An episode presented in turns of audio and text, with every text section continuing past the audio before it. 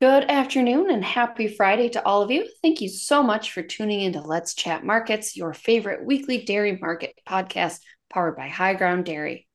Today's Friday, September 15th, and you're hearing from Alyssa Badger, Vice President of HighGround Dairy. Joining me to chat markets is Cara Murphy, our Dairy Market Intelligence Manager, it's been a quiet week on the report side of things, but the HighGround team has been hard at work on our monthly global dairy commodity price forecast, which will be published later today.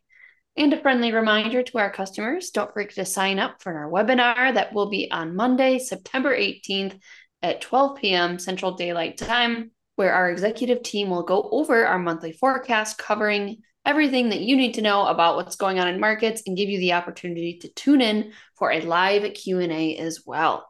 With that, let's get into our CME spot market recap of the week, Cara. Yeah, after moving up last week, Dry whey hovered near 30 cents per pound for most of the week, seeing a total of 13 trades, nine of which occurred on Monday. The spot block cheddar price dipped five and a half cents on Tuesday, climbed back on Wednesday and Thursday, but fell back on Friday to finish the week at 188 per pound with 15 trades, the majority of which occurred towards the end of the week. Barrel cheese fell on Tuesday and regained some ground on Wednesday, but stayed within the low 180s, trading only six times for the entire week. Butter keeps grinding higher, up roughly 9 cents by Thursday, where it stepped back a little bit and closed Friday at 271 and 3 quarters.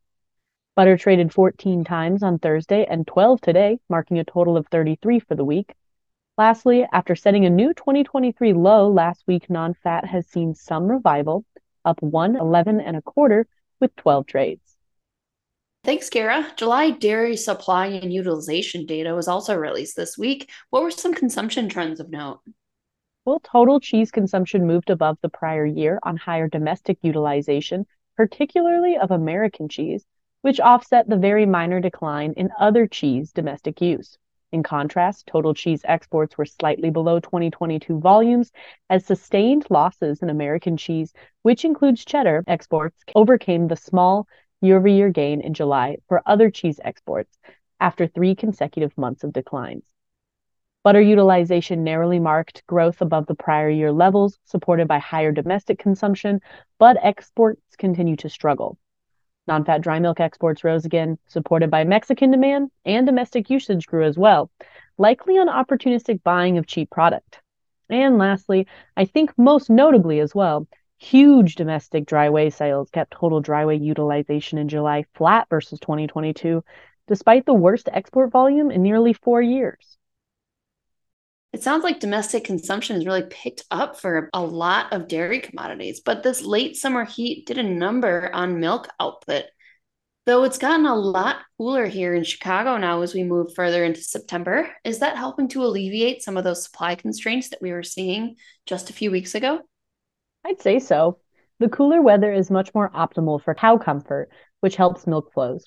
That appears to be materializing as well, as the Class 3 milk average spot basis in the upper Midwest ticked lower this week after climbing to the highest since June 2020 last week. I think something that has been on the mind of everyone in the Midwest is how dry it's been lately. We just got the crop progress report and the September supply and demand estimates from the USDA this week. The crop progress report showed that the August heat took a toll on crop conditions in both corn and soybeans, recording the lowest percentages of good and excellent condition acres in the past several years, worse than 2022.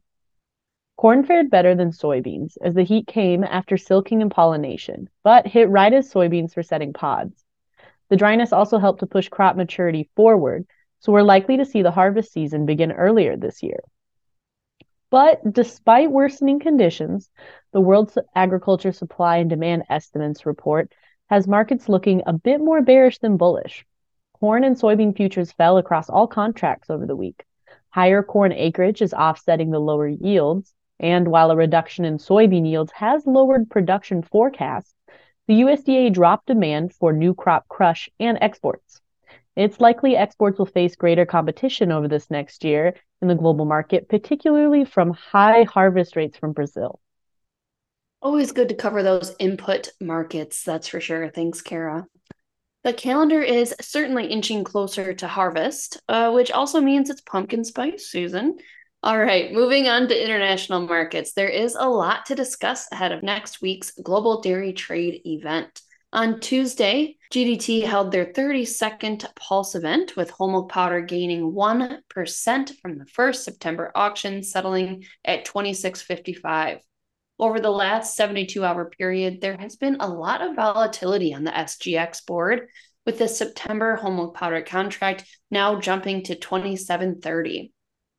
If realized, that would mean a 7.6% gain on the C2 regular contract next week on the 2nd September GDT auction.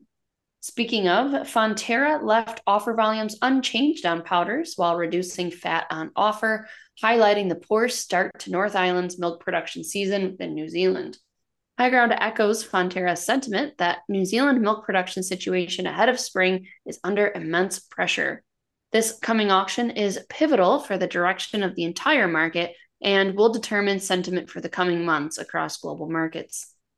There's a lot to watch within the international space, and while there's certainly bullish undertones from the supply side of the market into the end of the year, the demand story is still shaky as China continues to work through their economic woes and heavy milk powder inventories.